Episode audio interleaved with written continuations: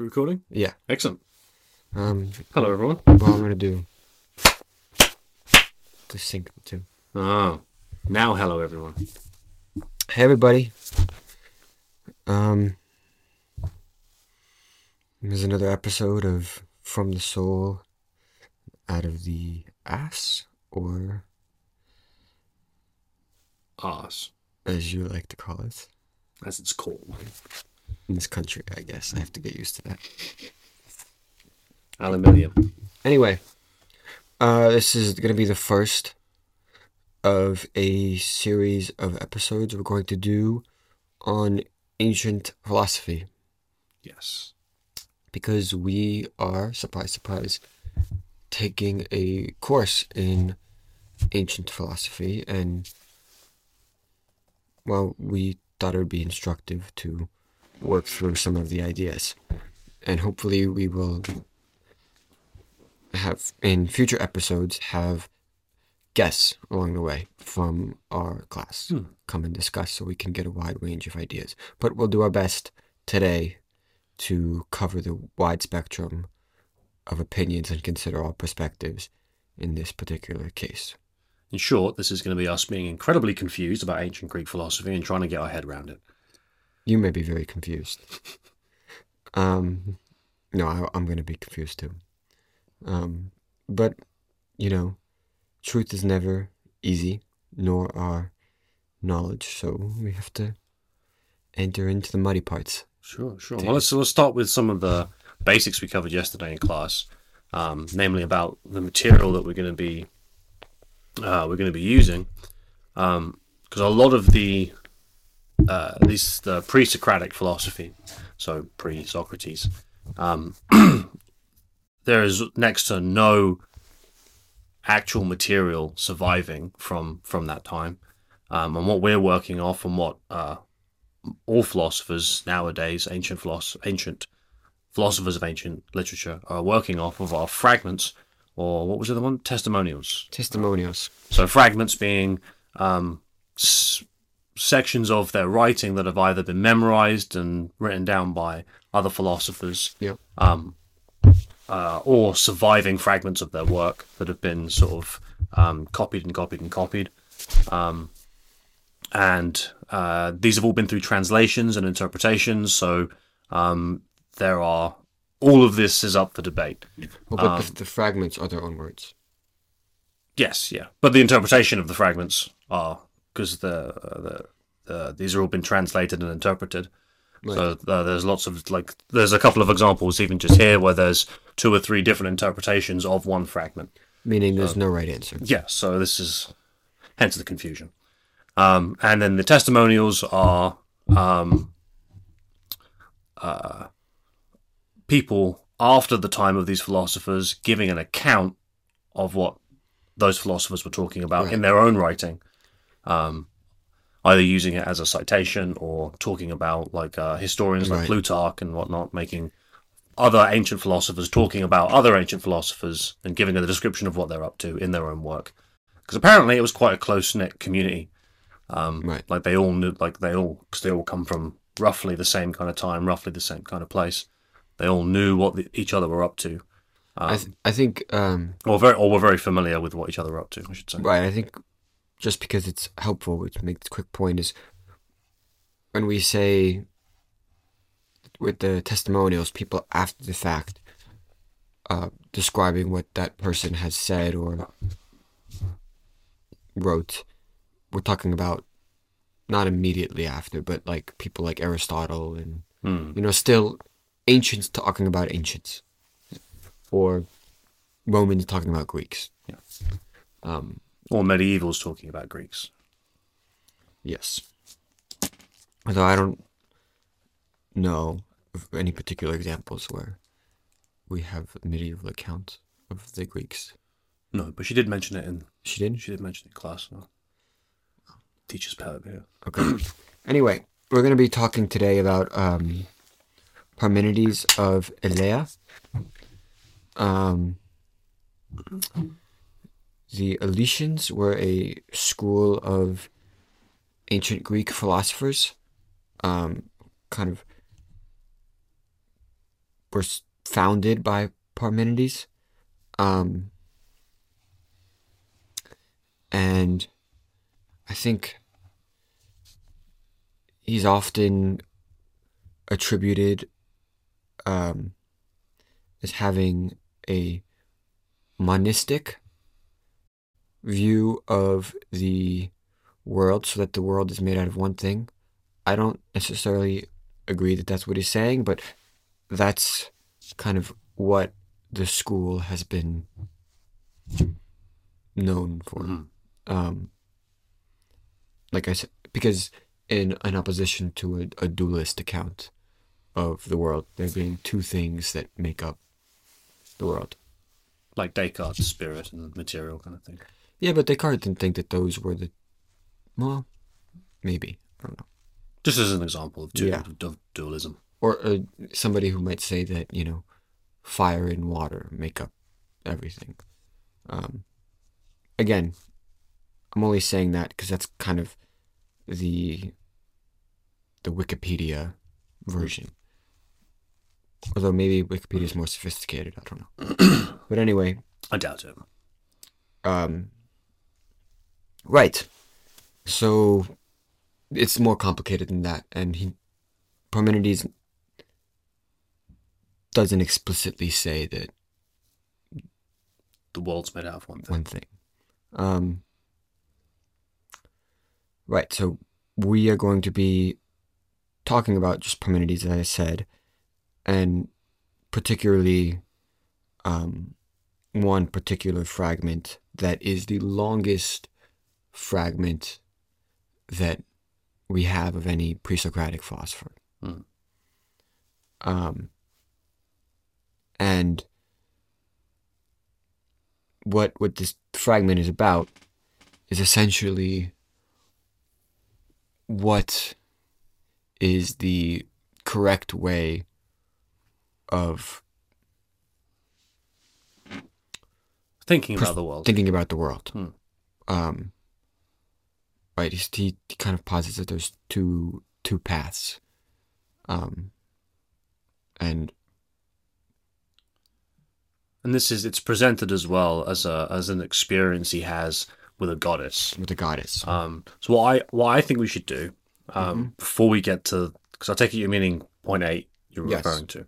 What I think we should do is I think we should start with the first one because it's a like a reading of it because it is that description of that experience of that him going to the goddess and she she details those two paths in this section okay. and then we can so I think if uh, you can read it if you want or I can give it a read um, and then we, can, switch off. Uh, sure do. I'll do point one. You can do two to seven. I'll do point eight. go for it Um, and we'll put this in the video that will be up on Spotify and YouTube as per usual, so you can follow along. All right. The Mars which carry me as far as my spirit ever aspired were escorting me when they brought me and proceeded along the renowned route of the goddess, which brings the knowing mortal to all cities one by one. On this route, I was being brought. On it, wise Mars were bringing me, straining the chariot, and maidens were guiding the way. The axle in the center of the wheel was shrilling forth the bright sound of a music pipe, ablaze, for it was being driven forward by two rounded wheels at either end. As the daughters of the sun were hastening to escort me after leaving the house of night for the light, having pushed back the veils from their heads with their hands. There are the gates of the roads of night and day, and a lintel and a stone threshold contain them. High in the sky, they are filled by huge doors, of which avenging justice holds the keys that fit them. The maidens beguiled her with soft words, and skilfully persuaded her to push back the bar for them quickly from the gates. They made a gaping, a gaping gap of the doors when they opened them, swinging in turn in their sockets the bronze posts fastened with bolts and rivets. There, straight through them, straight through them, then the maidens held a chariot and horses on the broad road, and the goddess received me kindly, took my right hand in hers, and addressed me with these words Young man, accompanied by immortal charioteers, who reach my house by the horses which bring you. Welcome, since it was not an evil destiny that sent you forth to travel this route. For indeed, it is far from the beaten path of humans, but right and justice. There is need for you to learn all things, both the unshaken heart of persuasive truth and the opinions of mortals, in which there is no true reliance. It's a very arrogant way of putting it. But never, nevertheless, you will learn these two that it is right that the objects of opinion genuinely are being always indeed all things.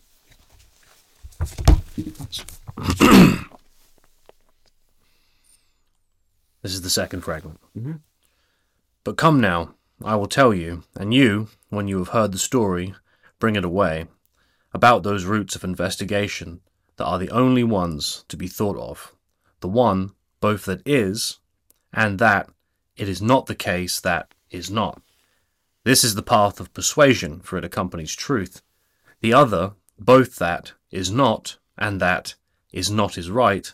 This, indeed, I declare to you to be a track entirely unable to be investigated. For you cannot know what is not, for it cannot be accomplished, nor can you declare it. Third, for the same thing both can be thought of and can be. An alternative translation for this is for thinking and being are the same, and a third alternative translation, the same thing is for thinking and for being. Fourth fragment. But gaze upon things which, although absent, are securely present to the mind, for you will not cut off what is from clinging to what is, neither being scattered everywhere in every way in order, nor being brought together. Fifth fragment. For me it is different where I am where I am to begin from, for that is where I will arrive back again. Sixth fragment. It is right both to say and to think that it is what is, for it is the case that it is. But nothing is not. These things I bid you to ponder. For this is the first route of investigation from which I hold you back. And then from that one on, which mortals, knowing nothing, wander two headed, for helplessness in their breasts steers their wandering mind. They are borne along, deaf and blind alike, dazed hordes without judgment, by whom it, namely what is, is thought both to be and not to be the same and not the same, but the path of all is backward turning. Number seven. For in no way may this ever be defeated, so that things that are not are, but you hold your thought back from this route of investigation and do not let habit, rich in experience, compel you along this route, to direct an aimless eye and an echoing ear and tongue, but judge by reason the much contested examination spoken by me. Keep going. Number eight. This is the biggie. Yeah. Maybe we should pause. Yes, yeah, because that that kind of introduces the two paths, and uh, I think quite an important quote um, by Parmenides um, that, but judged by reason, the much contested examination spoken by me. Because I think one of the, maybe we'll get onto this. I think one of the um, well-known things about Parmenides was his introduction of deductive reasoning Right. um, which I think is in point eight. I think that that happens. Right. Really, what what these first seven fragments have done is they've set the scene for him to tell us about these two these two routes of investigation, as Sure. he calls it. Sure. Two methods of thinking about. Right, and just to clarify where those those are. Uh, so that was in the second fragment. So I'll just read again, just so it's clear. But now come, I will tell you, and you, when you have heard the story, bring it away about those routes of investigation that are the only ones to be thought of. The first one, both that is, and that it is not the case that is not, is the path of persuasion, for it accompanies truth. And the other, the second route of thinking, both that is not and that is not is right, This indeed I declare to you to be a track entirely unable to be investigated, for you cannot know what is not, for it cannot be accomplished, nor can you declare it. So I think just to kind of put that out in a statement is there is no uh, way to uh, to positively give an account of what is not. Yeah, because it is nothing. Yeah, you can't. Uh, well, what's the what's that old way of saying it? You can't prove a negative. Right. Basically, what is not does not have any properties. Yes, because it's nothing. Describe nothing, as we were talking about yesterday.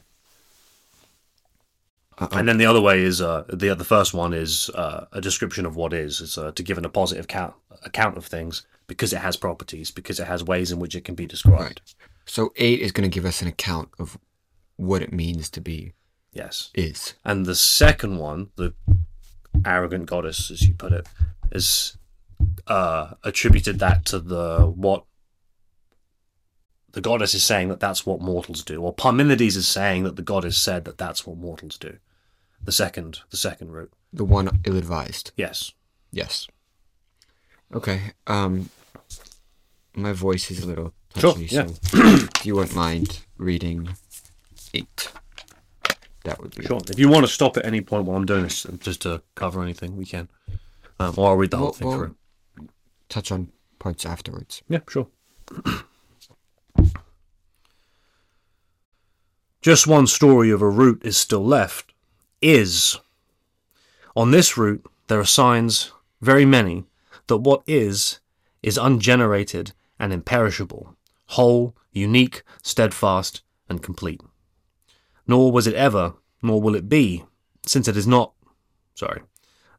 Nor was it ever, nor will it be, since it is now altogether one, holding together. For what birth will you investigate for it?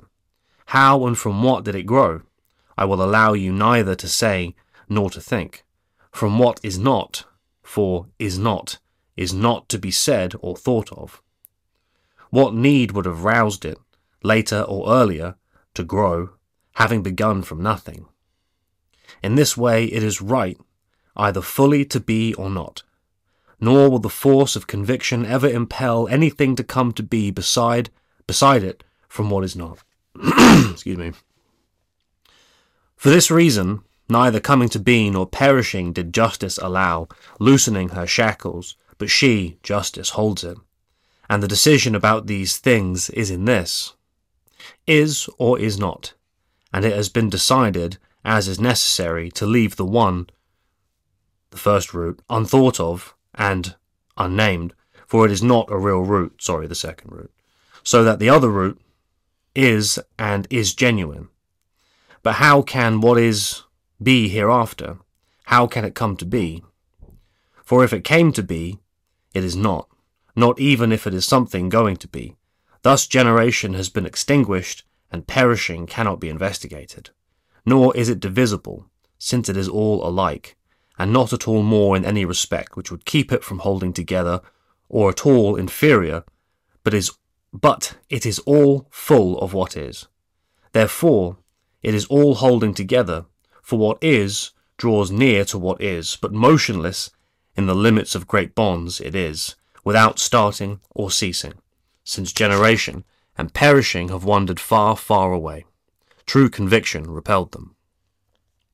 Remaining the same, and in the same and by itself it lies, and so remains there fixed.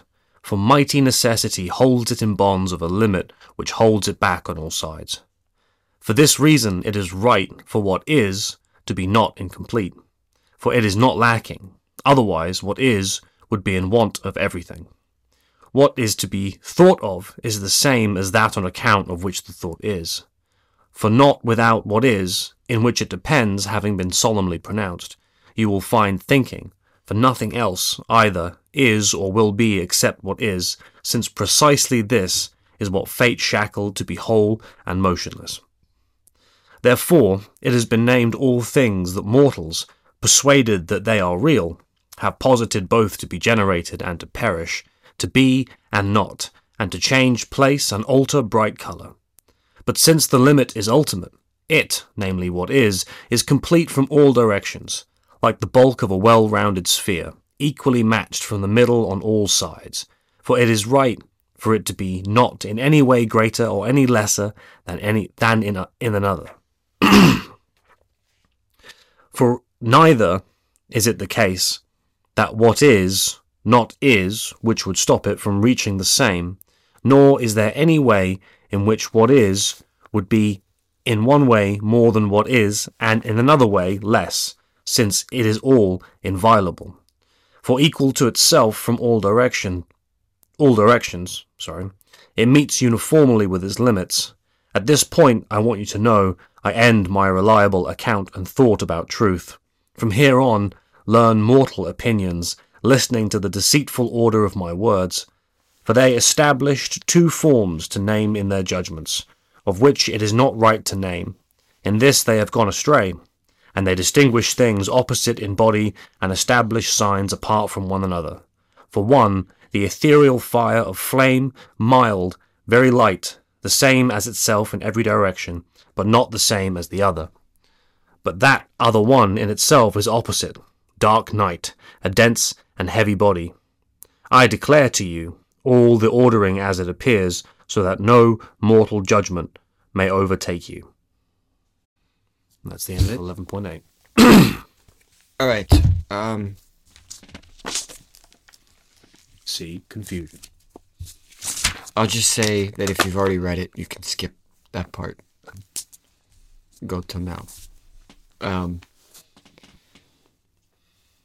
okay. I think what we should start with is is I think it's prudent to take it um to take it in order because he, he because he does make a very there's a logical Yes. order to where he goes. So, so when you look at lines one to four, or one to five, really, um, what you have is essentially properties that he is he is listing as what is. Mhm. So he says, what is, is so ungenerated, imperishable, whole, unique, steadfast, and complete.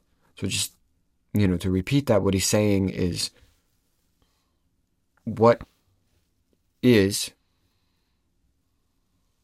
which is what I think we should leave the question of what what what is this is going to sound very redundant. Leave the question of what what is, Mhm. is um later. We're going to leave it ambiguous for now.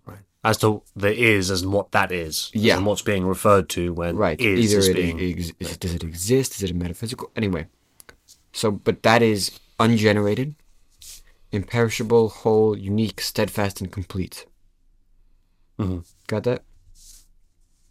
Nor was it ever, nor will it be, since it is now all together, one holding together. So, meaning, it was never, nor was it ever, I take to mean in the past. It, it was not.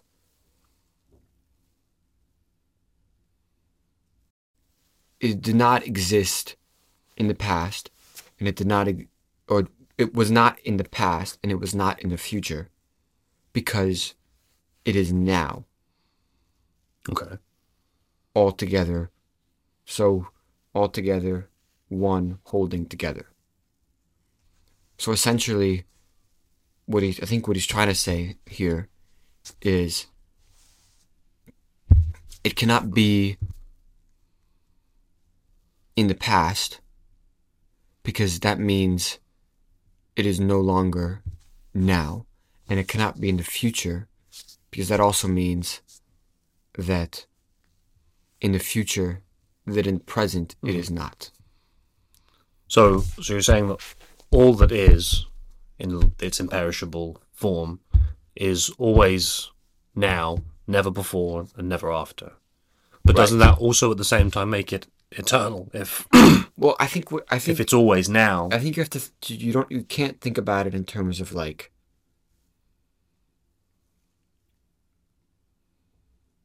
at point A it will be and it therefore at point B it can therefore at point B it like doesn't exist right? or essentially that it doesn't it's not possible that it if at point A it is at point B it is. I think what he's trying to say is in the, the space of time it's not possible that something exists but then does not exist that's the past and it's not possible that something doesn't exist but then exists at a future moment Right, because he asks, for what birth will you investigate for it? How and from what did it grow? Right. I will allow you neither to say nor to think. Right. So so those those are his um properties, right? So then from kind of then he kind of starts his argument for why these are the case. Mm, sure. So from six to nine, he says, How and from what did it grow? I will allow you neither to say nor to think from what is not, for is not is not, to be said or thought of. What need would have roused it, later or earlier, to grow, having begun from nothing? So this is kind of what we just touched on previously. The idea that you can't if something is it can't then be nothing and if something is nothing it can't then turn into something or what is does that make sense I mean, no, but um, i mean just the yeah. Um, so that's that's what he's trying to describe. right the idea that if you take something that does not exist Uh huh. it can't then Become something. become something and if you take something Right. it can't then become what does not exist. I see. I see. So that which exists is eternal in that it exists, though it may change form and shift. But that which is there is always there. Right. And that which isn't can never come to be something. Only that which is something is and main, maintains itself as something, never becomes nothing. Right. Okay. Yep. See that. And then he kind of kind of goes on to say, what need would have roused it later or earlier to grow, having begun from nothing? In this way, it is right either fully to be or not. Right. This is kind of him continuing.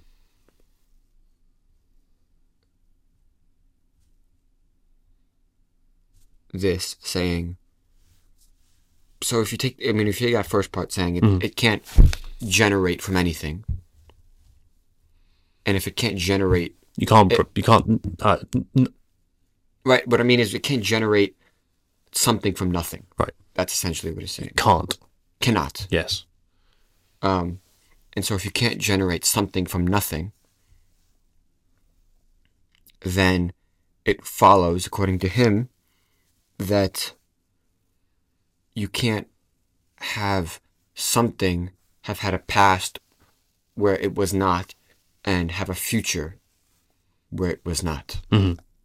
Okay. I'm That's his Yep. that's his thing. So then uh in line 11 to Mm, we'll see where it goes. Uh from this reason Oh no, I'm sorry. Nor will the force of conviction ever impel anything to come to be beside it from what is not. For this reason, neither coming to be nor perishing did justice allow, loosening her shackles, but she holds it. And the decision about these things is this Is in this. is in this, sorry, is or is not, and it has been decided as is necessary. To leave the one route unthought of and unnamed, so that the other route is and is genuine. Um, okay, I think I think of this first part. For this reason, neither coming to be nor perishing did justice allow. This is saying it, if something is, it cannot perish. hmm Right? So this kind of ties into the it cannot be in the future because it cannot be in the present and then later no longer be. Right. It doesn't. How I. I, it's, I, I, I Oh, sorry, that's the past. Sorry, it cannot. It cannot be in the past and then now no longer be. I see. Okay. All right. Fair enough. That makes better sense. Um, I'm doing a much better job with this than I am, by the way. Heads up. and the things and the decision about these things is in this is or is not, and it has been decided as is necessary to leave the one route unthought of and unnamed, so that the other route is and is genuine. I think here I could. He's just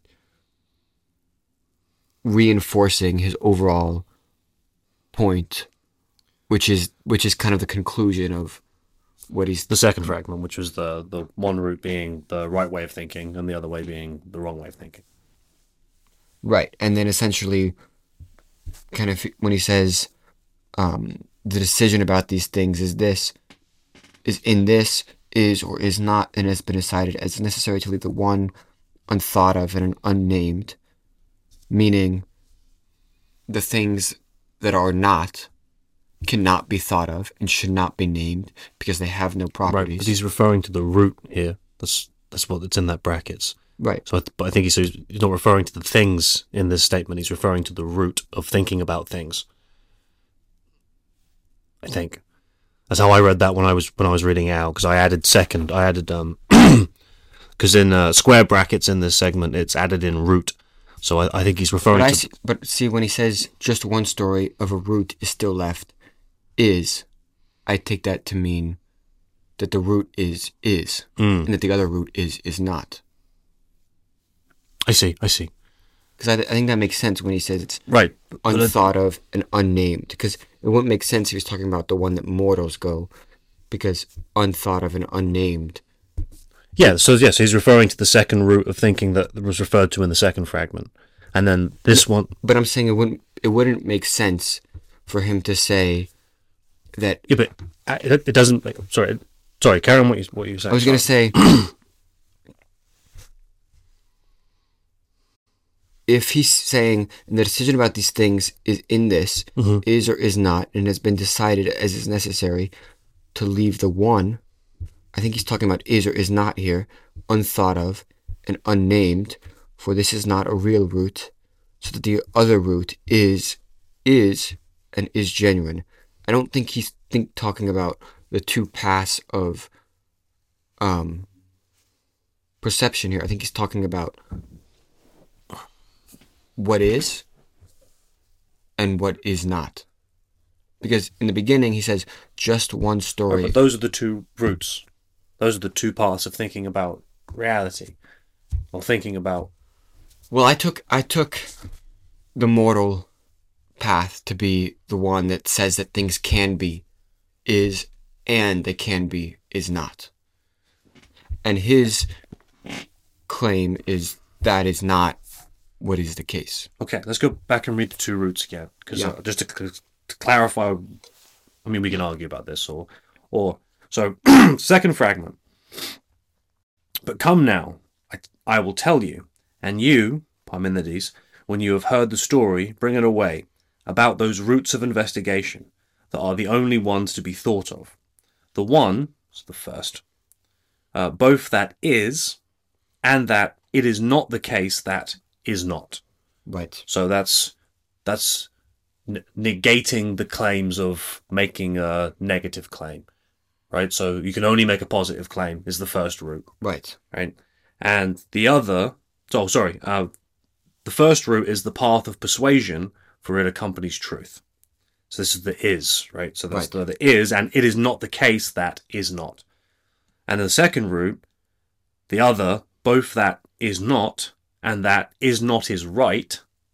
This indeed I declare to you to be a track entirely unable to be investigated, for you cannot know what is not, for it cannot be accomplished, nor can you declare it. So if we go back over here, sorry, where were we? Uh, and it's been so as is necessary to leave the the one route unthought of and unnamed, for it is not a real route. I took that to be the the second of those two. Yes. Yeah, and so that the other route, referring to the first one, is and is genuine. Yeah, is and is genuine. Okay. Well, so we we're, we're agreeing on that. We Right. The one that is genuine is the one that is. yes, and the unthought of and un- unnamed one is the is not and is not is right. Right. Is the one that's un- Fuck you, Parmenides. the one that is the one that is unnamed and unthought of yep. for it is un is not a real route is the one that that says that is not and is can There- can be the same can coexist right No, no. Uh, well, Wait. so, okay, so I, okay, so the sex. So I, that this, both is not and that is not is right Right. So, I could- but the but there is not. Sorry, you can't see this. so the so there is not. So this is in quotes, right? And so both that is not in quotes, and there and that quote is not in its own quotes, and then within that quote is right. So that is right is referring to the is not. So the the claim of is not. So I took that to be making negative claims right right? And then the the is not is right. So to say that making positive negative claims yes is right. So that's not okay you're right so that's not saying is and is not at the same time. it's saying that to make a negative claim and to say that making a negative claim is the right way of thinking about the world. yes And that one's shit. Don't do that one. that's the unnamed and ungenuine Okay, cool. So I think that's where we were getting. I think we were. because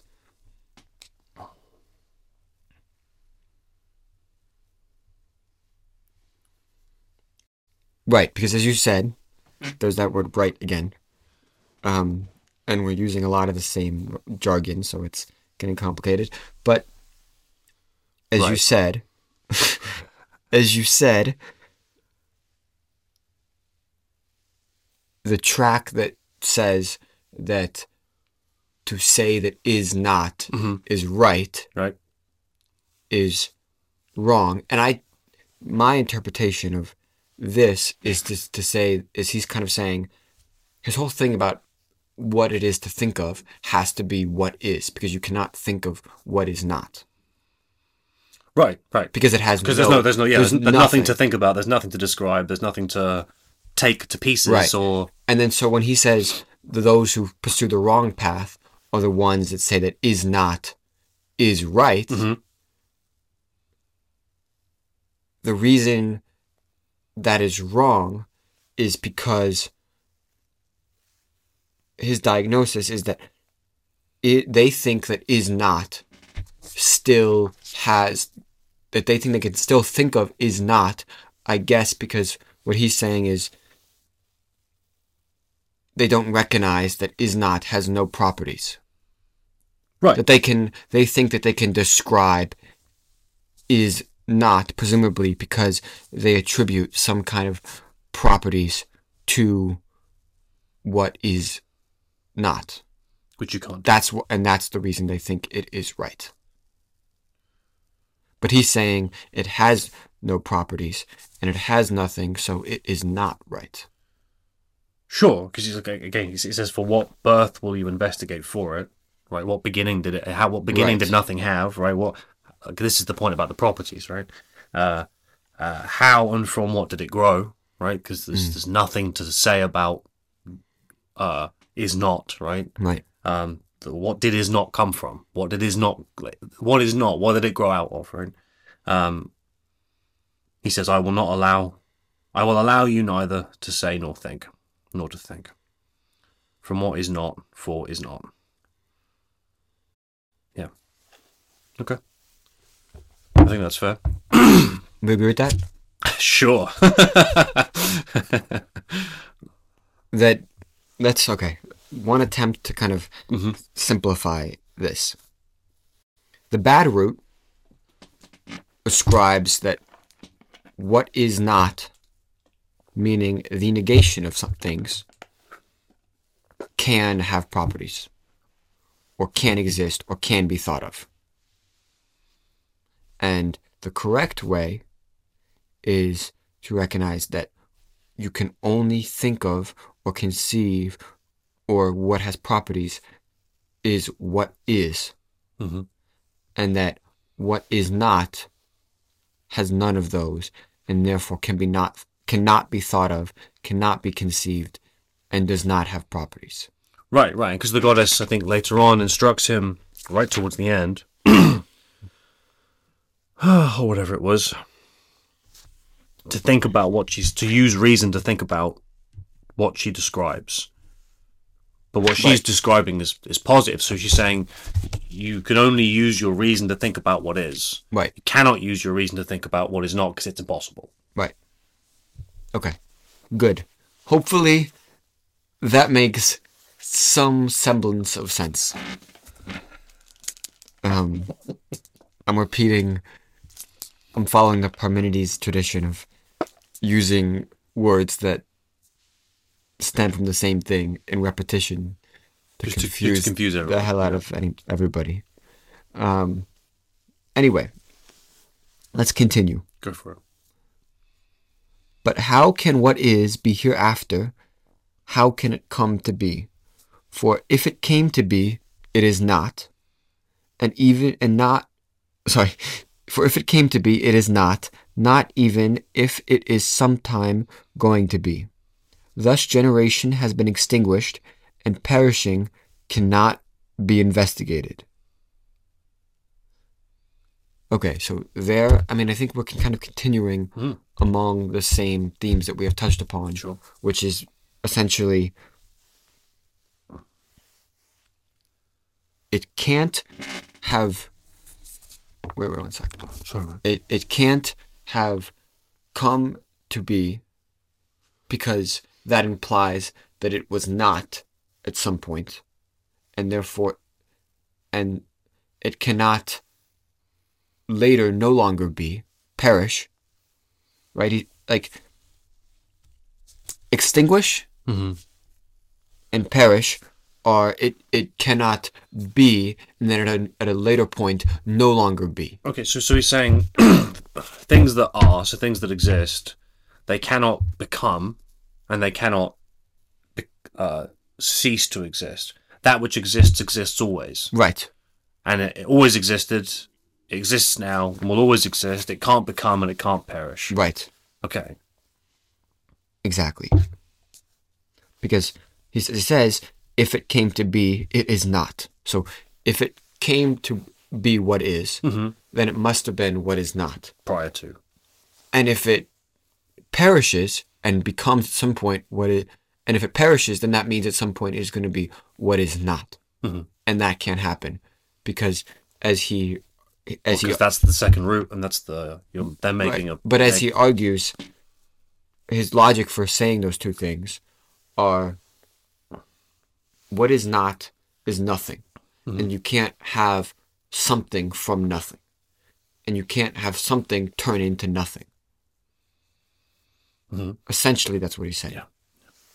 Um, I just want to pause here for a second because I have a, couple of my um, biases uh, popping up in my head. Um, cause, because what we didn't say at the beginning is that uh, this is coming out of the ancient Greek tradition where uh, the presence of gods, uh, theology, spirituality were very present in thinking about the worlds, even those who were turning their attention to thinking rationally and with, with reason.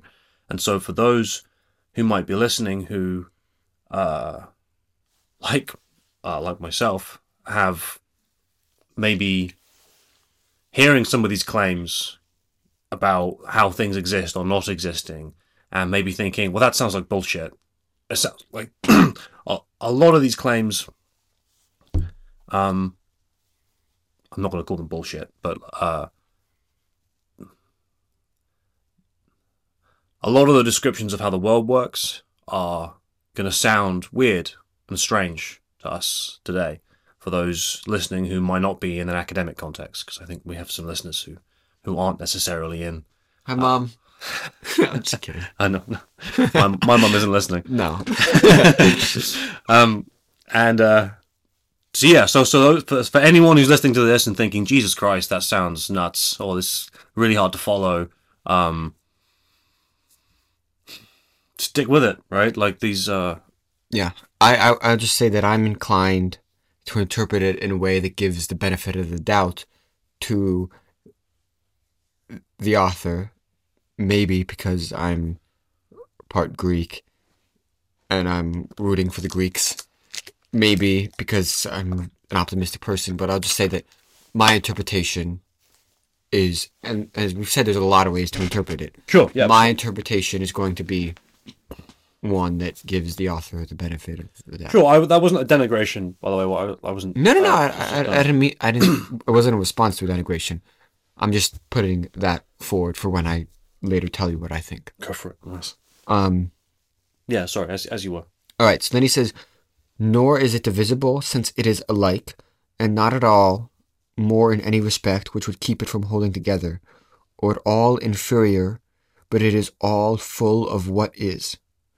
Therefore, it is all holding together, for what is draws near to what is, but motionless in the limits of great bonds. It is without starting or ceasing, since generation and perishing have wandered far, far away. True conviction repelled them. All right, so I think this first part is nor is it divisible since it is all alike. I think what he's trying to, what plain English words would sound like, uh, is you can't have something that is partly made up of what is and what is not.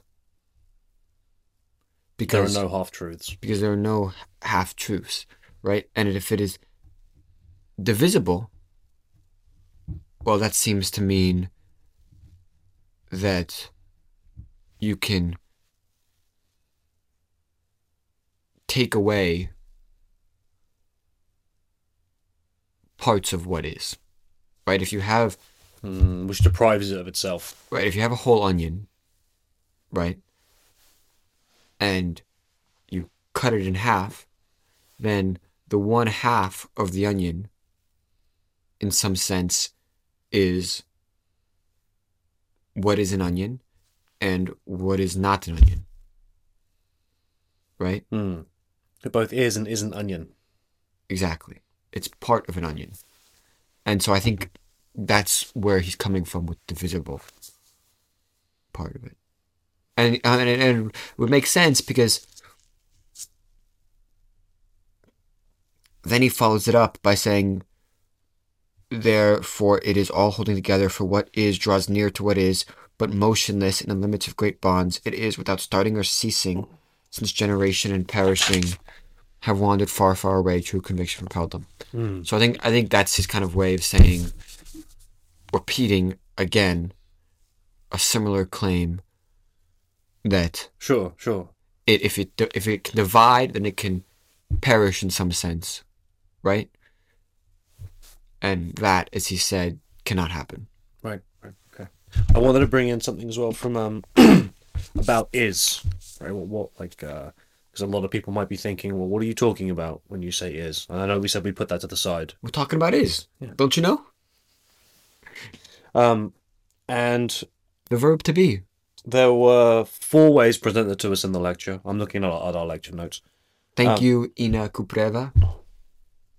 Oh, remembered. Um, so the four ways uh, of thinking about is there was existential, right? So like uh, it exists, right? So it this this is this table is because it, it exists.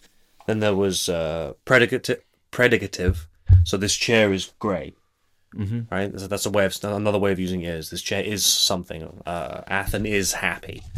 Um, well, not not currently, but so it, and then there's veridical, so which is uh, something is true. It is the case that something is. So it is true that Athen is happy. What, what was the the one before veridical? Pre- uh, predicative. Predicative. Struggle to say for some reason. Which is say it again. So that's uh, that's uh, uh, uh, describing a predicate to something. So the chair, this object, Ah, I see. has the predicate So- of grey. This surface is red. Yes, yeah, it's predicate of, of red. So is is saying that it has a property. yeah, X is something. Got it. Right. Yeah. And then the last one is uh, of identity, right? So that was uh, sort of equating. So X equals Y, right? So like uh, I can't think of an what would be an example of that. Um, how is that different from predicative? I asked this question. What did you? What was? What was the last one? The last one was of identity. So to be something.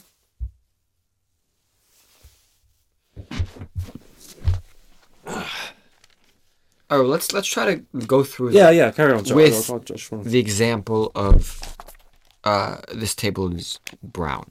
Mhm. Um, so existential existential would be this table exists, Mhm. right? So like that would be existential. yep. Uh, predicative would be this table is he- like is here like for it to be it, for, it is to, for it to have something uh, for it to have a a property, property? Yeah. So is brown is hard. Um, is he, I don't think here would not here. I think here would be existential. okay Um, maybe. I, I was Um, talking about more like location not Oh, I see. I see. um, Fair enough. So yeah. So this this table is in this recording room. just a quick thing refrain from smacking the table because it registers with the mic I'm sorry. no worries um uh I don't mind Yeah, yeah, no, I the just- viewers might that's mind um No, I just wanted to introduce those. Um, I, I believe that the oh, wait, te- let's let's continue so Yeah. veridical how would we we use veridical with the table example uh, so um, so ver, ver, uh, veridical is truth. Right So uh,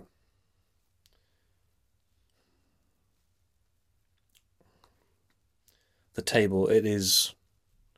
See, I'm going to use a predicate in a second. I don't want. that's what I that's what I mean Yeah, like, yeah. But no, but this, I asked this question yesterday. I think I asked. well, I What's guess the it's I guess between... it's a if you think about logic, right? Um, and so let's say the table is is we, we assign a to that. Mhm. For a to be true, I guess what does it mean for a to be true? Right, but th- but that's still not difficult. Different from it being uh, predicative in terms of is. Well, it's true. It's it's true that this chair is grey. no, but I guess I guess just like what does it mean for this table to be something i guess maybe it's what does it mean for this table to be something that can have a true or false value or to have a true value Mhm. maybe Maybe, maybe. like if it has all the pro if, if if this table right this table has all the properties That it has. no, that uh permitted permitted the permittides. I'm tempted to say permittides because that's Greek way, but um, if it has all the properties that he says Mhm. what is has, then it is true. How's that different from existential? Well, because existential is not concerned with true or false. It's just But, it, but it, then the table exists in all the ways that it exists. That See, I- Parmenides, Parmenides is saying that it exists. Sorry, I'm hitting the table again. I have a really hard time with these two. We we don't have to focus on this so much. I just wanted to introduce them as possible ways of thinking about is. Okay. Um, and we've been not good at giving examples for them. Um, Yeah, please tell us in the comments. You guys gotta leave comments. You you you know, just say hi, say hi. say hi, or bash us, or tell us we're great. wrong. Yeah. Yeah. Um, I'm looking forward to the first comment, please. Um, okay. And any classmates of ours, if you're listening to this and you want to come and correct us, Yeah, we'll um, we'll be in this. you have your own insight into Please. how to think about this, by all means, come and join us. Um, all right. So next one, Mhm. remaining the same and in the same by itself, it lies. I'll put this so you can see it. It lies and so remains there fixed. For mighty necessity holds it in bonds of limit, which holds it back on all sides. For this reason, it is right for what is to be not incomplete. I don't know why he didn't just say complete, but whatever. For it is not lacking otherwise, what is would be in want of everything. So I think I'm going to repeat myself a lot, but I think this is a this is a similar point to the last one we made, where if you have half an, an onion, then it's in some sense incomplete. It's not a full onion you have parts of it that are not an onion, Mhm. and that cannot be the case. If Yeah, we, but the ancient Greeks had onions. Well, I don't think that's like I, I agree that that's not what he's saying. I'm Right. just trying to articulate Right. the point. I don't agree that he's referring to just like if you cut up an apple into four pieces, then you have a fourth of an apple, and That's impossible. that's impossible. Right. It's really a full you know. right. But then, but then, like, but then, what would he be? What's he describing? Because he's I think he's making because he would have been talking about like what he was experiencing. Like he would have been trying to give a an assessment of the world around him as he was interacting with it. And so, like, he would have had to have maybe cut up an onion once or twice. I Um, think he's talking about metaphysical laws. I see. That's my interpretation. Mm, mm. Fair enough.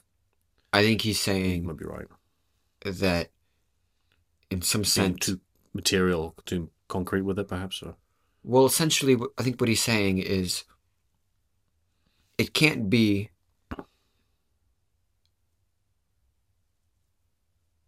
too, too. I think he's kind of introducing, in some sense, the theory of like incommensurability. mm-hmm. which is essentially to say we can't have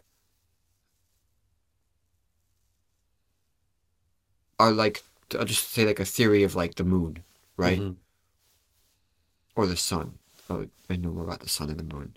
But it can't we can't have, you know, something about the sun be that it is both orbiting the earth and the earth orbits it or being orbited by the earth. Right, you can't have those two theories You at the can't same. have those two Okay. two things. So what is meaning uh, some kind of law or or law, yeah, because um, a theory is not complete. Let's say it's a theory. Mm. So for for something to be a law, right, what is or he probably didn't think of it as a law, but kind of what is a governing property of our universe, of our world, etc., has to be something that is complete, holds, and ex- exist. It did not come into being at a certain point, and did not can no can not at some point no longer be the case. It has to be always the case. So at any given moment, it is only existing in the present. Right. Okay. So you so you don't do anything to the onion when you cut it up. Like you're like the But I don't think he's talking about like, but like, oh, you can't.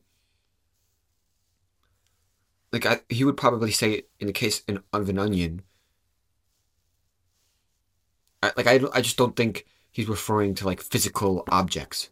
I see. Let's say the existence of like physical objects. Like I think I don't think he's dumb enough to think that if I split this book in half and burned No, no, but that's that's why I'm pushing back against the example because because he because he's going to be giving an account of how to think of like because because this this this pushing is back uh, on the example of the onion. yeah Yeah, yeah I'm, I agree that I don't think that's what he's talking about. I just told said that I don't think that's what he's talking about. Right. But I'm just I'm only use I only brought up the onion to kind of put the lame like I think when you first read this because again we don't know what was inside his head. I think when you kind of no no but so, so but but- but the but this this poem right Yeah. this is uh, him giving an account of him going to uh, the goddess in the underworld wherever it was um, and her giving him an account of two ways of thinking of, about the world right right? And saying that mortals, right, who think about stuff, right, think about stuff in this one way, and it's naff. Don't do that. There's naff. naff, uh, not good, bad. Okay. Uh, to be fair, maybe that's an English uh, English expression, naff. I think it is. Um, so yeah, so not good. Like, uh, the, the, don't do that one. And then there's this other way of thinking about the world, right? And so, like, I agree with you. He's probably making sort of metaphysical claims about the structure and principles of the world, but that's also going to include that which is in it, such as onions, right? So, like, I'm, I'm like, it's so I, I don't know. I'm, I'm just, just trying to think about fitting both of those into this description Mm. because I think he's going. I think they're going to be included in that because she's giving him an account of how mortals poorly think about that which is both in the world and not of the world. Does that make sense? Mm. See, I, I'm inclined Mhm. because he he he advocates go you know not relying on the senses because Yeah, using reason. using reason. Yes. And so that leads me to believe that he's not talking about just ah, experiential. uh, experiential- right. I see. I see. It's thinking about. Uh, yeah. Okay. Fair enough. Fair enough. That's a fair point. He's talking about you know laws that we can deduct. Right. Right. Yeah. Because he. Yeah. Because he says use reason to think about the um, controversial claims I'm, I'm putting forward. to you, Right. But not. So that's not. So he's not. It's not empirical. It's not going to the world Right. of experience. Okay. Fair enough. Take that back. Um right. So Mhm. I mean that's that's my interpretation. No. No. Fair enough. I agree with you. Um I wish you didn't agree with me so then we could have more of a I can. I can not agree with you. If well, you well, we'll, we'll consider all the you know the, the... okay let's let's continue. Um where were we? Yes. For this reason it is no. Did we did we do the for this reason it is right for what is to be not incomplete? Uh, what is not lacking? Otherwise Reuben one yes I did do that so what is to be thought of is the same as that on account of which the thought is. For not without what is on which it depends having been solemnly pronounced. Will you find thinking for nothing else either is or will be except what is since precisely this is what fate shackled to be whole and motionless Therefore, it has been named all things that mortals, persuaded that they are real, have posited both to be generated and to perish, to be and not, and to change place and alter bright color.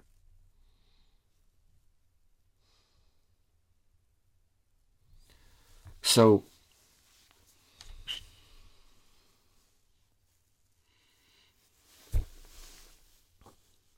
I take him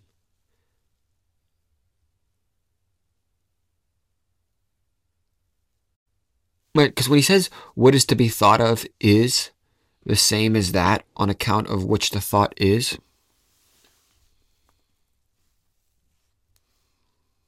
I think we have to go outside of just the.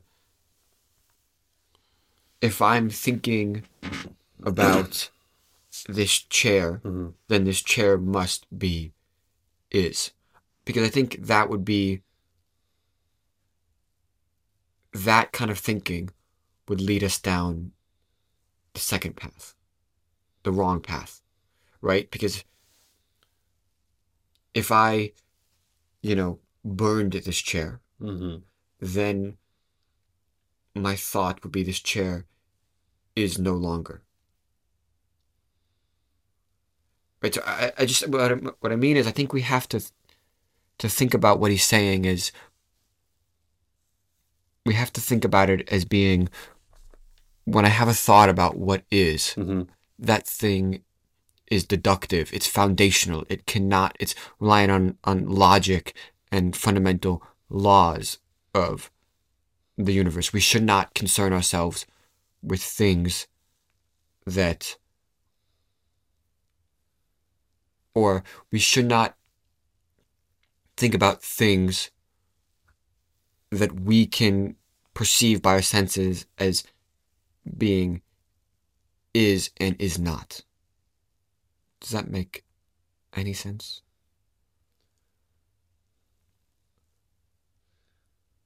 should not, we should not think about things that we can perceive with our senses as is and is not. Right. Right, because that would be a contradiction. That would be a contradiction. Right. But our but like our senses, if we just kind of thought empirically about the world, hmm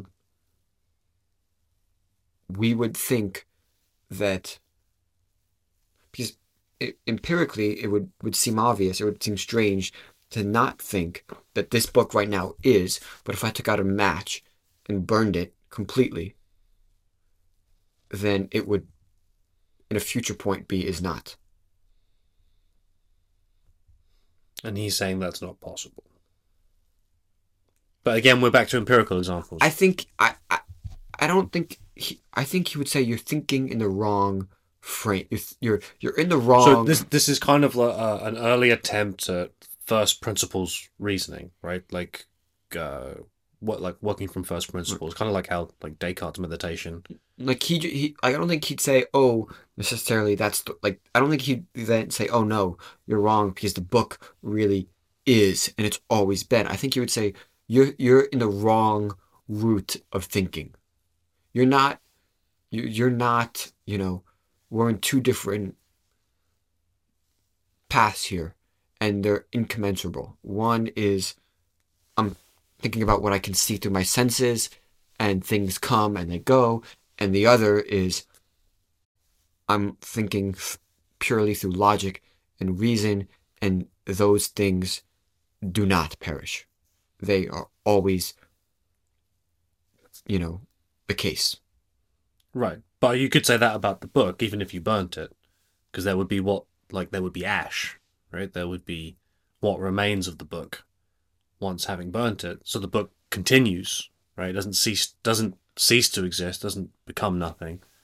But you're saying this is still in the wrong. In my Yeah, yeah, Again. yeah, yeah, yeah, yeah, yeah, yeah. Of course. me Yeah, yeah, yeah. me interpreting I think that is what he's saying. Okay. Okay. Fair enough. because I think it's it's it's too trivial of a claim to say you guys are idiots by thinking if I burn this book then it's no longer there because actually you have all this ash and you can you know Right, but, but I, I guess thinking in a contemporary paradigm, right? Like it's like the transference of energy, right? Like the state of energy doesn't it may dissipate and, and move or uh and change or, or go, go away, but it doesn't change. but that's right? not the it's that would be the energy not the book right well, the book is energy, right? It's made up of, of like of uh, of of particles that has. but I think he he would say oh that's something about um that's a you know a law of thermodynamics that energy you know that's what is though. Like uh, that's what is. Right. the the, the principle. Hmm hmm but to say that the book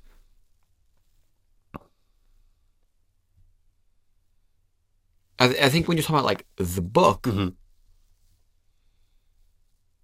right because we perceive with our logic does not tell us. By just pure logic we don't get to the point that the book is. Hmm that's something i i know right now i'm saying right now with my senses. Mhm. I see it, I feel it, I can hear the pages, mildly smell it. Um, and then, right, if you asked me, what are the properties of a book, or if I asked you, what are the properties of what is a book, what would you tell me? Honestly, if I just asked you, Hmm. if, if we went out there and asked a ton of people, What is a book? what is a book? A collection of pages with writing on it, bound in a, a, a case. That presumably is something that you can read. Yeah, you can. Yeah, And- with with uh, uh, digestible material inside. Right. And those are all things that Properties. come from senses. hmm hmm Um, Can't reason yourself to book is what are you're saying. Right. I mean, I, I think, yeah, I think in some sense he's telling us that we need to think about what is firm, what is a law, what is always the case. So, like, he may he may want us to describe this room in a completely different way than we would say just talking amongst ourselves like this book sits on the table the mic is on the table the book is to the right of the, the computer he'd say something about i don't know Mhm. there's this amount of energy in, in these things and or the atoms that are holding here like when you burn the book what's really happening is the atoms are rearranging themselves but they're still they're still the same atoms and they can't be unbroken Okay.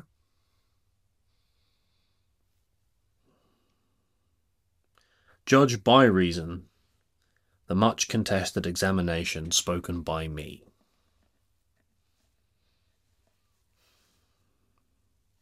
So that's coming from the goddess. And she's giving a description of these ways of thinking about the world. Mm. And she's instructing him to use reason to think about her description. Now, is there a way that that can be kind of copied, pasted, or transposed to thinking, using reason to think about empirical claims? Right? Like, use judged by reason the much contested examination spoken by me. So I give you an, uh, an empirical uh, empirical description of this room or the book. Judge by reason, using your reason. Think about but isn't isn't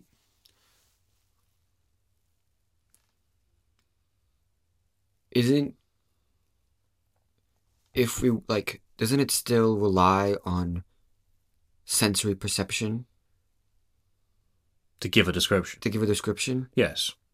and doesn't he say that that essentially we should not think of uh, use our senses to think about what is and what is not? Do not let habit, rich in experience, compel you along this route to direct an aimless eye and an echoing ear and tongue, but judge by reason the much contested examination spoken by me. I mean, experienced.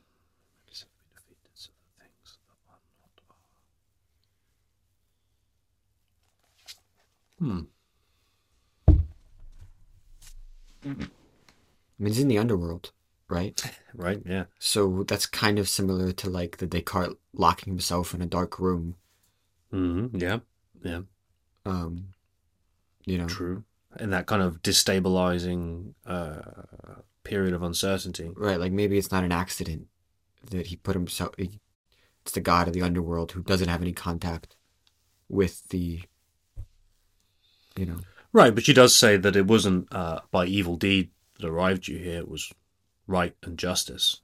So right? I mean, I don't know. Maybe the underworld isn't like it seems like it's not a bad place here in this in this particular sounded story. very nice, didn't it? Nice golden gates and chariots with music. It sounds not too So, bad. so I mean, maybe the point is you go, you kind of go into this underworld,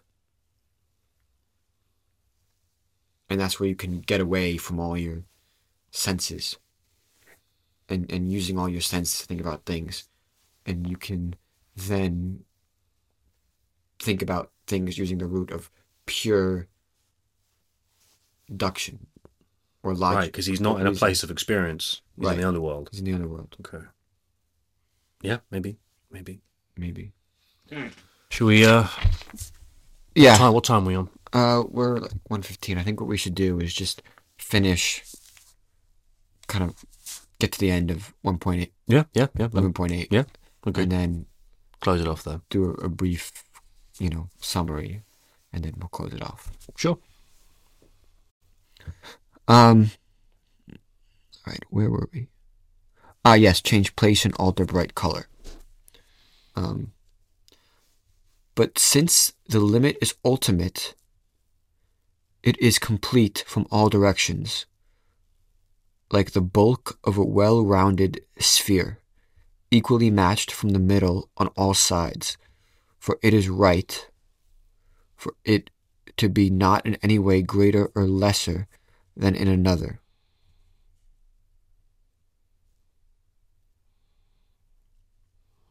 What do you make of the like the bulk of a well-rounded sphere, equally matched from the middle on all sides, for it is right for it to be not in any way greater or lesser than in another? What do you make of that? I'm not sure I make anything of it, if I'm perfectly honest with you.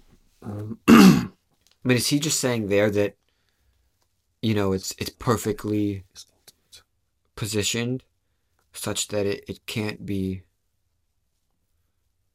is he making you know because a, a sphere is kind of like perfect in some sense and it's equidistant from everything so it it can't be added or subtracted yeah, I think I think he's just saying. This is going to sound really simple, but what is? It, it is what it is, right? There's, um, it is complete from all directions. It says, but since the limit is ultimate, it, and then in brackets it says, namely what is, is complete from all directions. So what is, is complete in the way that it is. It's per- like perfect, like I Right. maybe like the like the bulk of a well-rounded sphere. It's equally matched from the middle on all sides. So I don't know what to make of that actually. For it is right for it to be not in any way greater or any lesser than in another. So things just are the way they are. right like, Right, there's like no- there's no- laws Yeah, there's no principles they just are yes. Do, do you think he could be talking about? I went back and forth between like metaphysical claims hmm and he's like claims about like human nature. I don't think he's talking about like claims about. I want it to be claims about human nature, but I don't think that's what he's talking about. Well, he's slagging off human nature a little bit, isn't he? Well, I just mean like ethical claims, Oh, moral claims, like moral principles. But I think he's talking about metaphysical stuff. Yeah, I think so. I, particular. I think so. I think I think so. Well, because there's a lot. There's a lot of in the other. Um, I can't remember the names, but the other uh, ancients we were looking at. There's a lot of cosmological claims, a lot of uh, sort of ontological claims about what, like, how the solar system is constructed. Right. Um, so, I think he's probably following up up that tradition. right. But so yeah, I, But it's interesting, like like the others, he doesn't really give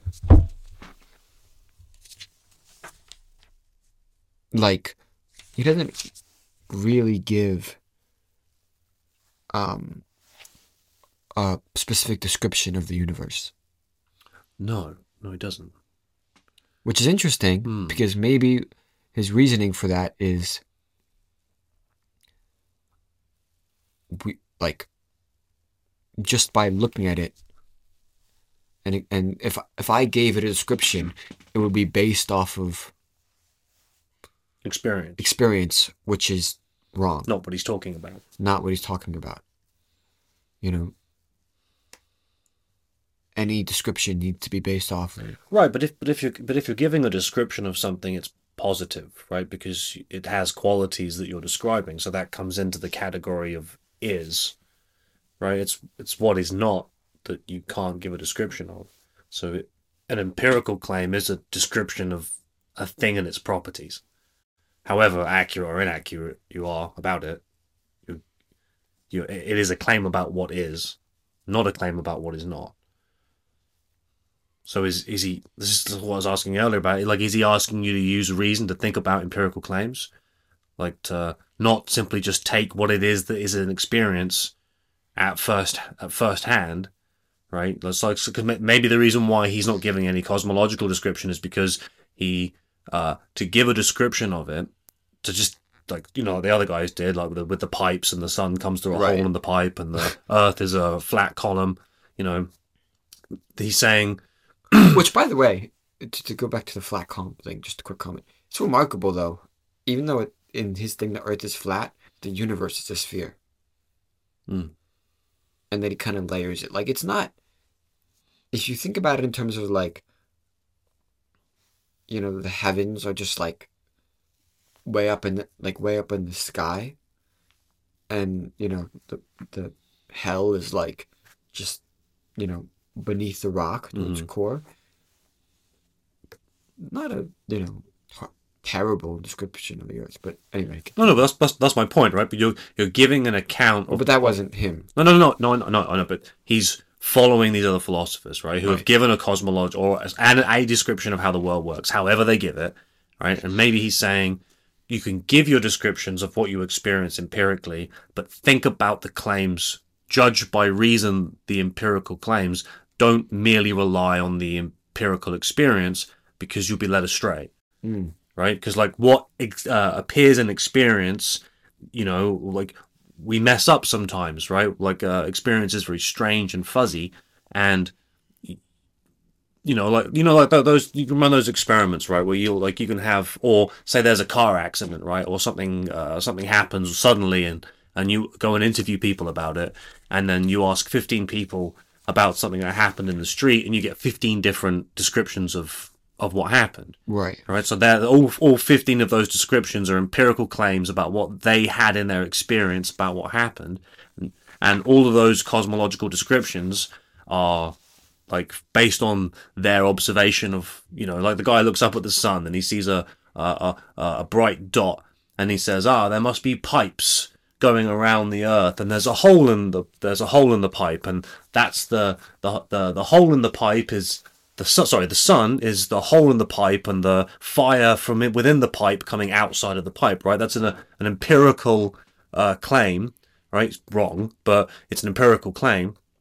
And Parmenides is saying, don't just take experience as it is, use your reason to think about it.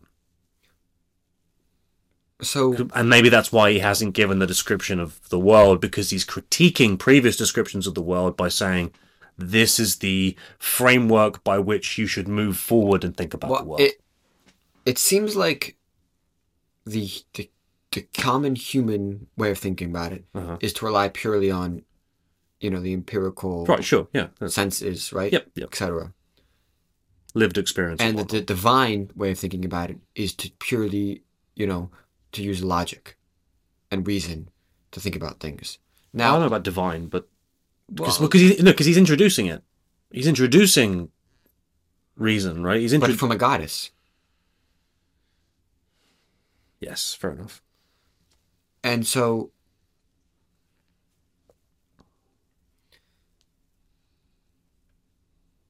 it could be As- Oh, so it's it's a it's a claim about a superior method of reasoning. I mean, that, that's kind of the point.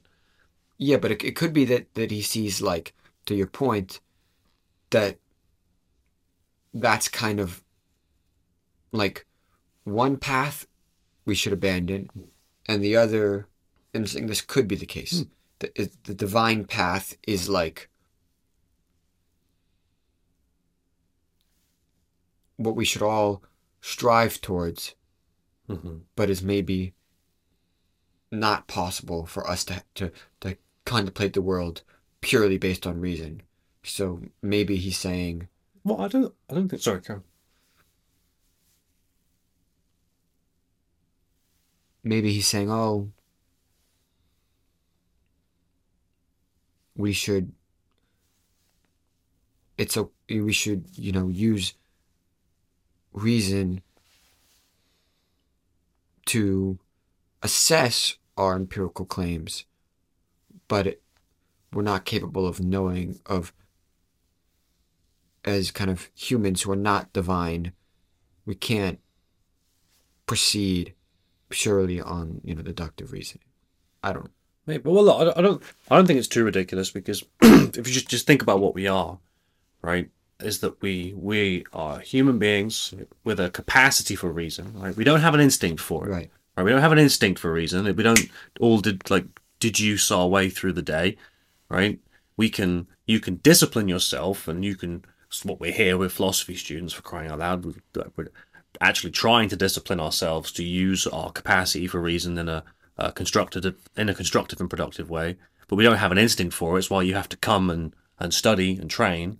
And so maybe he's observing that for most people, right, that faculty isn't exercised Mm. and so isn't uh, implemented in the common person's thinking of the world. And he does seem to have a bee in his bonnet about that and a and an air of superiority. Um, you know, because he's the one who's been taken to see the goddess, and she says, "Oh, you must know all things." Yeah. So uh, it doesn't sound doesn't sound ridiculous to me because uh, given what we are, makes I, I want to read this part. go for it. So, I mean, she goes on to say, For neither is the case that what is not, which would stop it from reaching the same, nor is there any way in which what is would be in one way more than what is, in another way, since, in another way less, since all is in, uh, from equal, turns out from all directions and meets uniformity with limit, limits. That seems along the lines of what we've kind of been talking about. I don't, but then it says, at this point, I want you to know I end my reliable account and thought about truth. From here on, learn mortal opinions, listening to the deceitful order of my words. For they establish two forms to name in their judgments, of which it is not right to name one. In this they have gone astray, and they distinguish things opposite in body, and establish signs, apart from one another. For the one, the ethereal, fire of flame, mild, very light, the same as itself in every direction, but not the same as the other. But the one in itself is opposite, a dark night, dense and heavy body. I declare to you all the ordering as it appears, so that nor no mortal judgment may ever overtake you.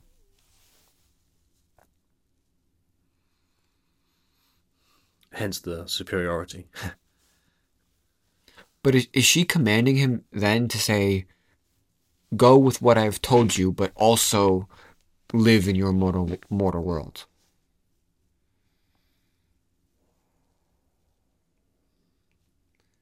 Listen to the deceitful wor- order of my words. Deceitful. That's interesting. Why would you say that? For they establish two forms to name in their judgments, of which it is not right to name one.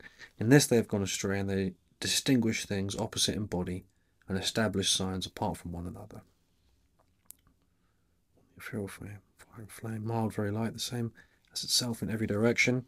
It's back to the sphere, but not in the same as the other, but that other one in itself is opposite, dark night, a dense and heavy body. I declare to you all the ordering as it appears, so that no mortal judgment may ever overtake you. Well, I don't know. It feels like she's. yes, I think so. I think she's like. Uh, I don't know. He's gone to the underworld, had an interaction with this goddess. He's gone through a period of enlightenment. I mean, is this like in some sense going out of the cave, seeing what really is, and then instructing you to go Ah, back into the that's interesting. back into the yeah, maybe, the cave? maybe, maybe. That no mortal judgment may ever overtake you, because once you've seen it, Yeah, once you've seen it, you can't unsee it. Yeah, maybe, man. So, I do love that allegory, by the way. me too. We'll probably get to that Yeah, hopefully. hopefully. Um, but, but is this kind of like, because you know, is that kind of the point of saying listen to the deceitful order of my words? Like, is that kind of like what I say? She says something similar up here, right? When she says, um, "Judge by reason the much contested examination spoken by me," right? So she's she's saying, use your reason to think about this description of thinking? Okay. I took it as Okay. use, you know, what my mode of thinking is not common to the human world. And it's contrary to the way humans To the instinctive way, which would be through experience. So like to think to using my you know way of thinking is going to make it difficult for you to exist easily in your human world. But do it anyway. difficult to exist. Because cuz if if if you know in, in everyday life, right, everything is using, you know, the senses and we're always relying on on senses and empirical stuff. And then somebody tells you stop using your senses or like the, the, the true way of knowledge is to stop using your senses and to only rely on deductiveness and then they go send you back out into the world of only people only using their senses for things. It's going to be very difficult for you to exist in that world. Well, I think I think it's to to to, bring that manner of thinking into into that back into that into into that world, right? Like, because but i'm saying the deceitful is just because she's like this isn't it- like it's it's kind of like tricky you know? Like it's going to make life somewhat difficult for you because it's not because you're going to or it's a or it's a, a, a an anticipation of the accusations one might receive, bringing such knowledge to other people, saying here is a better way of thinking than you are. He would be accused, as in Plato's cave, of deceit Yeah. and of trickery. I and of- mean, maybe fortunately, fortunately for Parmenides, that's really what he meant. Fortunately and unfortunately, people interpreted him to say something less intelligent, but more fitting with the times. Hmm. So he was like safe, but at the same time, given a short end of a stick in history. I don't know. we had a good crack. we had a good crack. Um, the kind of concluding, I I think he's talking about, you know, thinking in terms of like what, like metaphysical laws and and think about, you know, truths that are existent in the world and don't just rely on like Sure, right? Because drawing a distinction between is and is not is that's that's a metaphys- metaphysical distinction, right? Because you're, you're saying is not is not, right? Right. And I guess in the onion case, you would say like the onion doesn't actually exist. We just think it exists by our senses, but actually, it's really, you know, a thing of atoms or a thing of energy or a thing of maybe because it's not like there is not. It's not like the second route. So the the yeah the second route there is not. Like, because we've been talking about empirical and rational, right? And as if maybe the, the the first route, which is reason, is rational, and but it's not like the second one's empiricism because is not. That's not a. There is no empiricism with is not because there is not. There's nothing to describe. Right, so there are no empirical claims to be made in the Well, it is in the sense that if I, if my perception of the book is is this, and then I, and then it's gone, it burns, Mhm. right? Then through my empirical experience, it will be no longer in the future. But remember, he says that things Yeah, can't be no longer in the future if they are. Yes, but you, but you, you said that you think he's talking about form or principle or, Right. or lo- logos or logic, or Right. Not the not the concrete. That right. That's what it, I mean. I think that's what he's talking about when he says, "What is, you know, is and what is not is not." Hmm. Like because deductive reasoning, the whole point of deductive reasoning, is if the premises are true, Yes, the conclusions and the argument's valid. valid. It can't, no matter what changes em- empirically in the world, unless the premises are based off of empirical, you know, facts. It's will always be true because it's it's true based on logic, Yes, not on yeah. The argument's valid and the premises are true, and the conclusion logically follows from the premises. The conclusion has to be true. it has to be true. Yes. Right. And so that's what that's you know so and a law is something that not in the sense of like I give you a command to do this, you know, pay your tax, blah blah blah, but something that is you know a, a, a divine law in the sense that Mm. it's always true. So I think what what I think he's saying is think about those things. Mm. The, well, not think like, like the world, the truth, the real truths are those things, and use that in go and use that in your world to kind of Well, I look. I, I think. I think he's because again, this is this is a poem, right? This is a, Right. and whether he's had this experience in a dream or uh, by drinking some ergot that's got fucking weird fungus in it, makes you see stuff. Um, he, I think he's.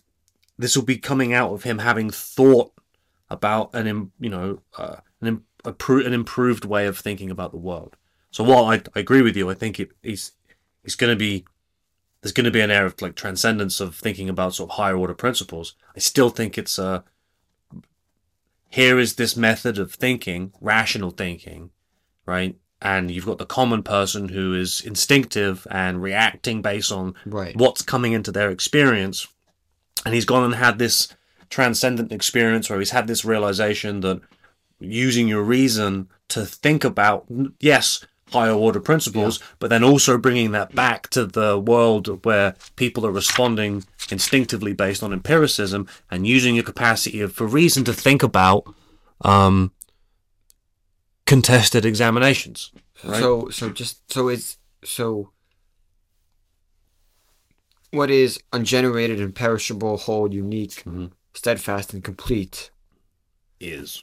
That is, but is so. Are you saying that you think that that is he's referring to like when he's describing things that have those properties, right? That can't be in the past and and can't be in the future, but in the present and can't be split up. Those he's referring to like metaphysical properties hmm but it's also about like it's also about taking together a new way of thinking about things that is not solely reliant on perceptual experience Because you can be led astray. because you can be led astray. Mhm. So it's kind of it's it's two things. One is one is the claim that what is is just the metaphysical laws, but the route is the deductive think, thinking. The route to those metaphysical laws. Right, but the but the route can be the route is the deductive thinking. hmm And so you can use that in that is a tool that you should use in Thinking about experience in the and everything else. mortal but in the mortal world, quote Right. unquote. Yeah. Yeah.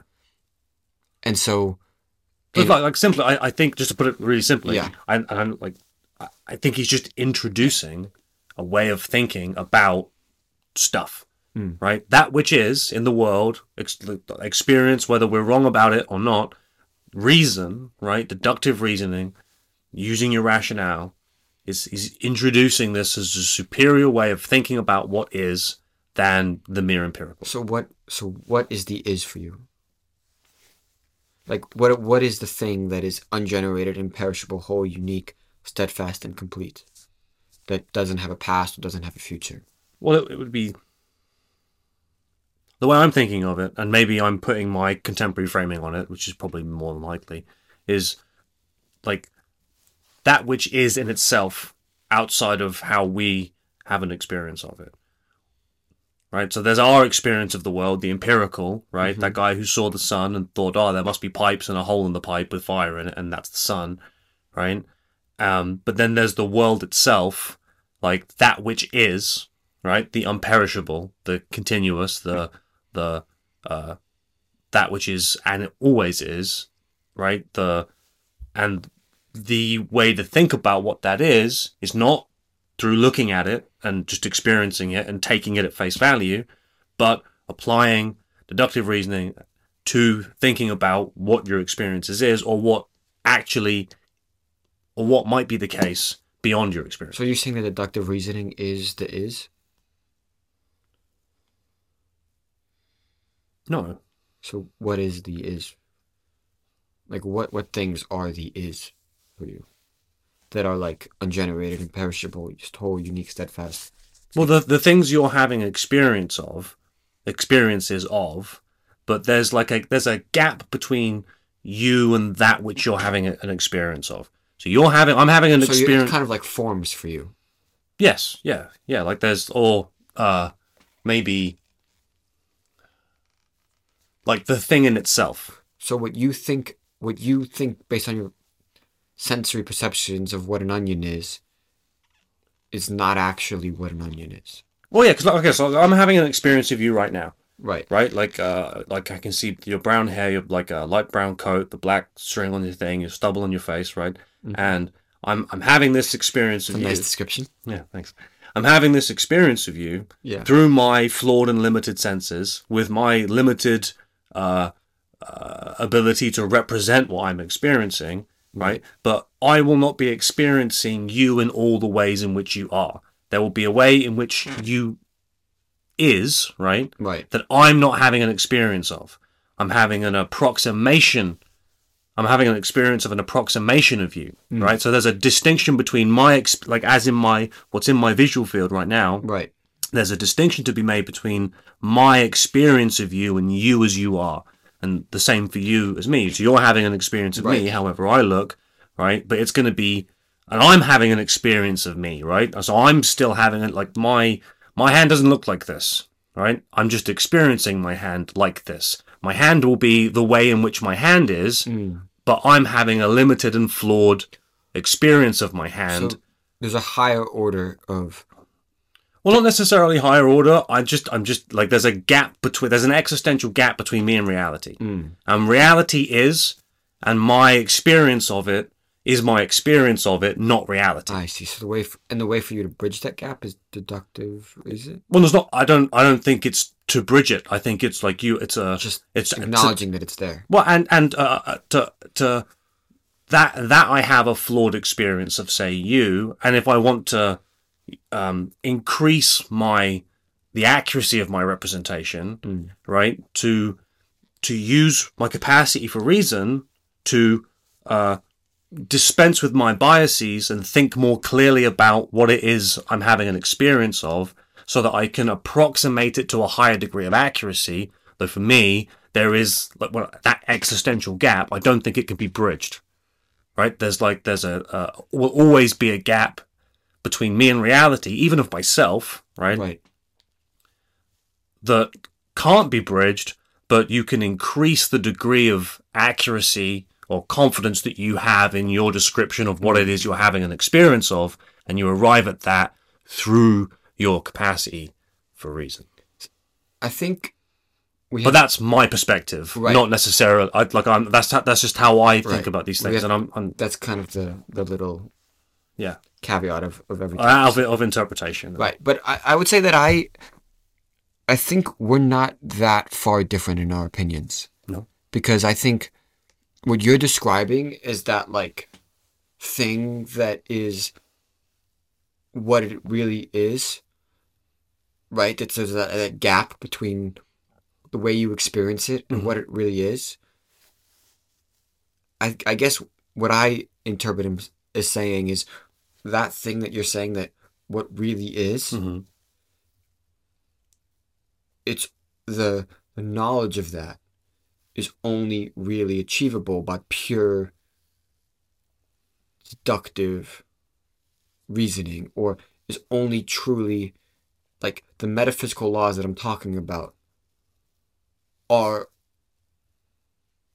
and that have these properties of ungenerated, imperishable, whole, unique, steadfast, and complete hmm those things are, in my mind, what you are talking about of what things really are. Sure. Yeah. Yeah. Fair enough. And maybe the kind of the point where maybe we tend to disagree is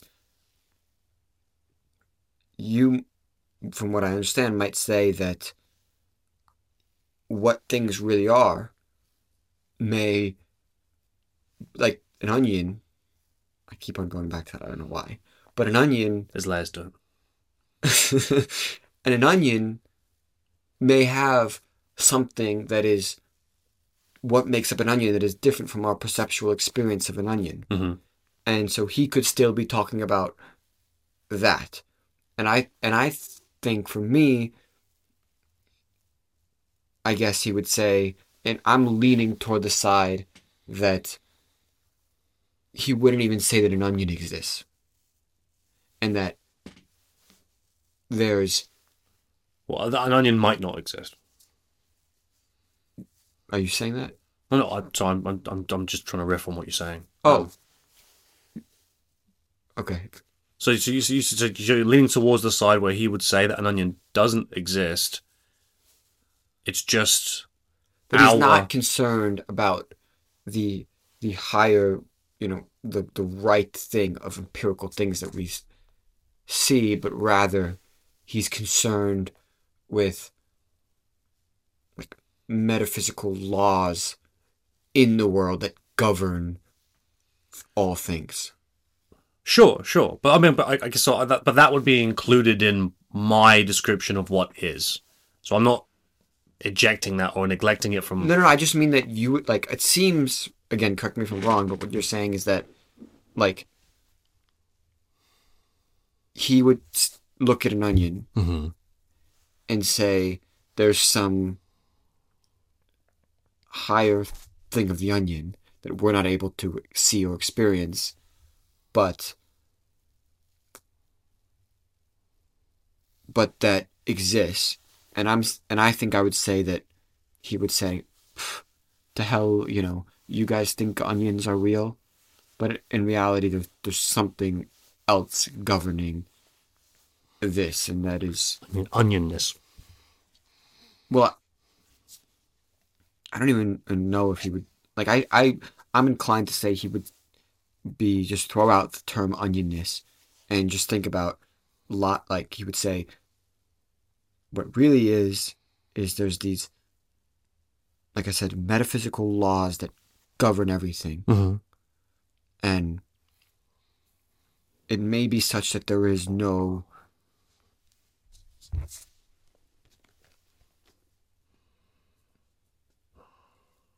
no object that we can perceive with our senses that really is those things. Okay, But I I can see that. I can see that. I'm with you. those are maybe the two schools that we belong to. Fair enough. Anyway, Call it a day. I think we should call it a day. Our listeners are probably bewildered right now. Well, I don't know. I, I reckon they can. It's probably more exasperated than bewildered. Yeah. Look, I I enjoyed this. Um, we have a tutorial. There'll be 11 more of these. Yeah, ten more. Oh, 10 more. 10 more. So buckle up and let's head to ancient Greece. Let's. Until next time. Until next time. Take care of yourself, everyone. Thank you very Yeah. much. Bye bye.